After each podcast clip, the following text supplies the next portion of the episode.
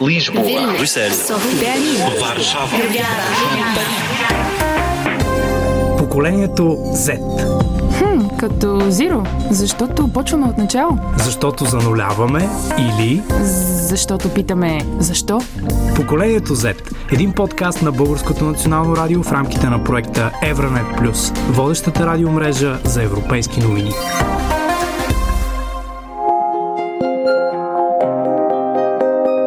Не можем без Фейсбук, не можем без Инстаграм, не можем без Twitter. Книгата всъщност е а, прозореца към света, а като че ли за тях телефон е прозореца или портала към света. Тези технологии само изкатализират всъщност проблемите ни, които са ни в нас самите. Интернет е супер придобивка, която ние в момента взимаме за даденост. Реално погледното може да бъде използвана за много хубави неща. Въпросът е, че човек може да злоупотреби с почти всяко средство. Поколение Z и техния начин за употреба на социалните мрежи. Един подкаст на БНР Бургас. Кои са децата от поколение Z? Младежи с визия, цел и посока, хора, чиято основна мисия е да са различни или деца, които отказват да се учат и да вървят по стъпките на своите родители. Според изследователите, тези младежи обичат фразата «Бъди промяната». Те са креативни и предприемчиви, търсят удовлетворение в работата си и подбират внимателно храната си. Смятат, че са отговорни за своя живот и здраве. В същото време повече от половината мечтаят за собствен бизнес и връх в кариерата си. Десислава Радева е психолог и от 5 години работи с младежи от това поколение. Поколението е м, изключително така добро. Наистина това е, това е поколението на различните а, хора. Младите, които а, се опитват да търсят а, решение на конкретен проблем, имат а, добра интуиция, да имат интерес към новото, м, истинската информация, нали, проверяват я от различни а, източници.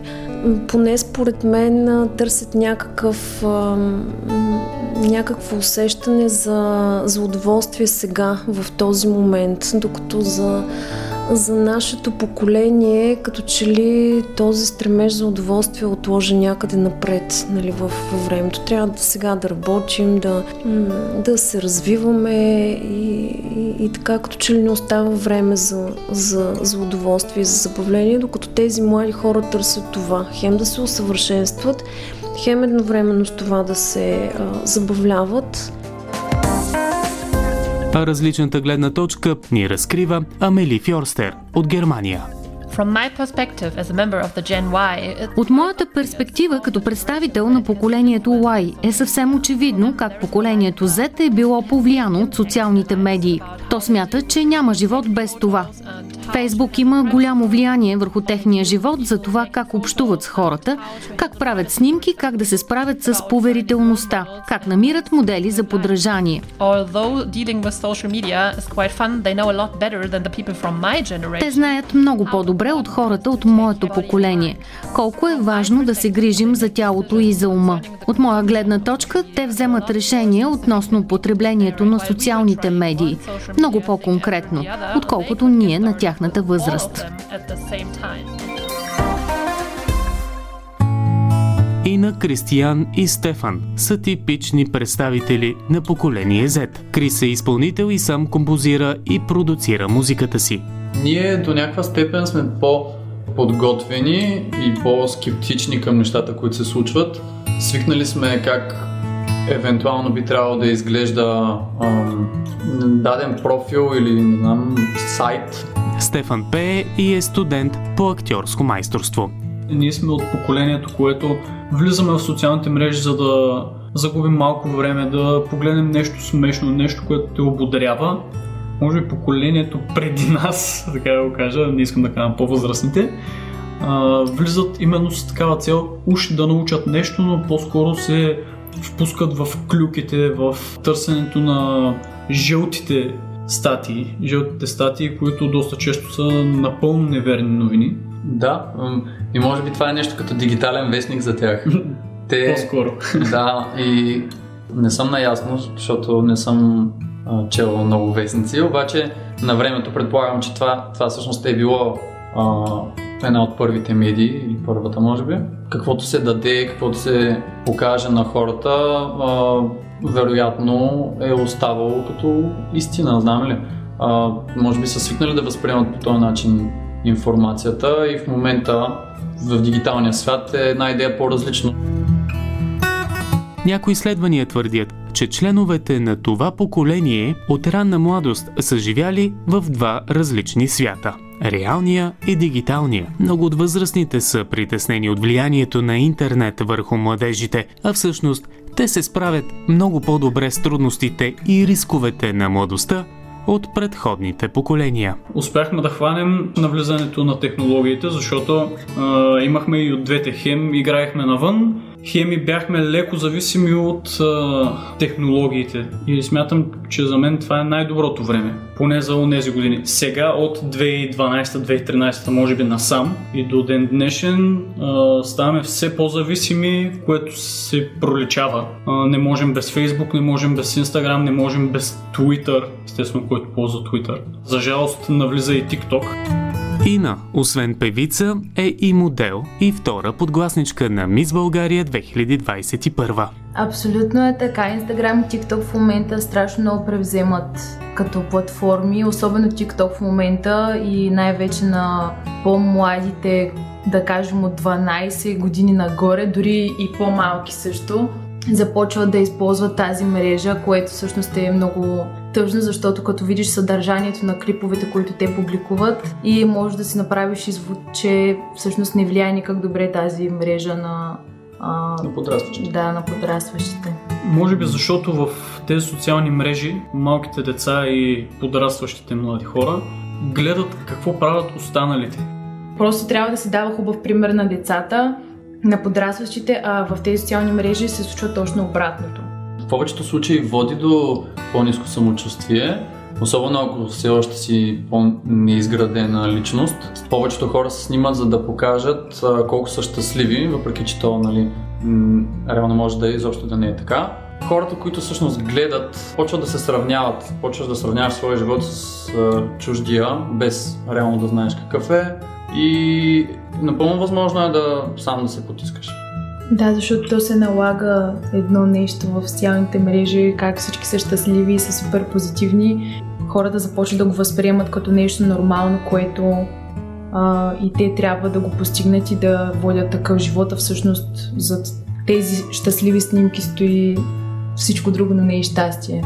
Така че затова не трябва да се заблуждаваме и да попадаме в този капан.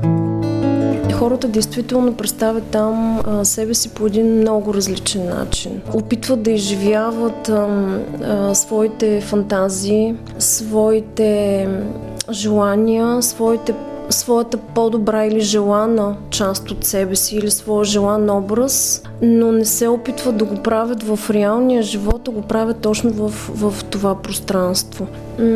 Тази виртуална реалност, за която а, споменавам, дори може да доведе до такива обърквания на мозъка, че човек действително да не знае а, кое е реално и кое е въображаемо. Борис Авов от 9 години е детски психолог. Оказва се, че тази среда, която е така наречена дигитална, е доста вредна за децата в ранна детска възраст. Вече е научно доказано, че а, крият рискове за психическото развитие, дори и за физическото също. Те рискове могат, да са свързани с нарушение на когнитивните функции, развитието на когнитивните функции. Това, което се наблюдава и което наблюдавам от работата си е общо изоставане в развитието може да се получи и се получава в много от моите случаи. Психолога уточнява, че няма такава опасност за младежите от поколение Z, които вече са с оформена психика и мислене. Йован Дукич е от Сърбия. Социалните медии могат да бъдат както добри, така и лоши, в зависимост от това как ги използвате. Аз лично поддържам връзка с приятелите си. Нали знаете, особено по време на тази пандемия, а също и за да бъда в крак с най-новите тенденции, новости, мемове, филми и така нататък. Ако нямаш Инстаграм, имаш усещането, че не съществуваш. Но това уморява. Искам да кажа, все едно си постоянно някак си изложен на показ. И според мен всеки понякога се нуждае от почивка от интернет. Това също може да бъде лошо. Понякога виждаме тези щастливи и успешни инфуенсъри, изглеждат, че имат всичко. И това ме кара да се фокусирам, да мисля за нещата, които нямам, вместо да съм щастлив и доволен от нещата, които имам. Наистина сме зависими за това, че много хора използваме месенджер, за да се свързваме един с друг. Нон-стоп се свързваме с други хора чрез Facebook, Instagram и така нататък. Стават наистина завързване на, на доста контакти, но това си има и плюсове и минуси. Скоро даже говорихме колко би било хубаво поне за известно време да нямаме акаунт, т.е. да си деактивираме акаунтите в Instagram или било то Facebook. А, и честно казано не сме го направили. А, ние сме точно някъде по средата, където осъзнаваме всъщност а, как до някъде сме зависими от а, тези социални мрежи и даже аз понякога несъзнателно си отварям телефона и просто цъкам на иконката, без дори да го искам. От друга страна пък много искаме да се отделим поне за известно време, защото ни действа точно пречистващо. Младите хора прекарват доста време, нали, от около 10 часа на телефона си. Нали, виждала съм дори млади хора в кабинета, които не искайки да споделят някакви неща, изключват мобилните данни. Социалните мрежи претъпяват всякакви чувства, защото ние живеем в виртуален свят. В момента дори по празници, по семейни сбирки и така нататък, вместо да отделяме повече внимание на семейството си, на хората, които обичаме и да им го показваме това нещо, ние гледаме да се снимаме за Инстаграм, за Фейсбук, нека показваме колко сме щастливи. Не, това разединява хората и за мен лично това е един огромен минус на социалните мрежи е изключително важно да, да бъдат във връзка, но да бъдат в тази виртуална връзка за тях. Хората стават а, все по-отдалечени едни от други, все повече през, а, и особено младите хора, все повече през а, а, своите устройства и през телефона, който може би дори става част от аза и от собствената личност, се опитват да докарат всичко, което искат до, до дома си и до себе си, вместо да излязат и да отидат някъде и да се срещнат някъде. А, така че това м- води до, до ограничаване, отколкото до, до сближаване и до връзка между, между хората. Води до, едно, до една невъзможност за поставяне на граници. Къде съм аз, къде е другия. Може би е добре да бъдат по някакъв начин ограничени. И още една гледна точка. От нидерландеца Кристоф Швайгер – Поставяйки акцента върху харесванията и споделянията, младежите може да са по-податливи на автоцензура. Когато публикувам мислите си по темата, ако знам, че много хора няма да са съгласни с това, което казвам, не е сигурно, че ще натисна бутона за публикуване. Има проблеми с поверителността, тъй като данните, които младежите предоставят, могат да бъдат използвани срещу тях. Младежите също могат да бъдат захранени с дезинформация в социалните медии. Всички знаем какво бе по време на пандемията от коронавирус. Така че всички знаем, че следването на грешни съвети може да доведе до последствия. Но социалните медии също са и страхотни. Виждам какво правят всичките ми приятели, виждам какви събития се организират в моята общност. Понякога има и полезна информация, свързана с работата ми. Например, когато професионалист споделя съвети и трикове със света. В крайна сметка използвам социалните медии, за да предам съобщението си, независимо дали ще бъде прието или не. Всеки сам решава дали да обърне внимание на това, което имам да кажа или да го игнорира. Заключенията, които можем да изведем са много. Едно обаче е ясно. Поколение Z ценят индивидуализма. Те са умни, ценят многообразието и равенството. Знаят как да общуват онлайн, но не са забравили и реалната комуникация. И определено обичат технологиите.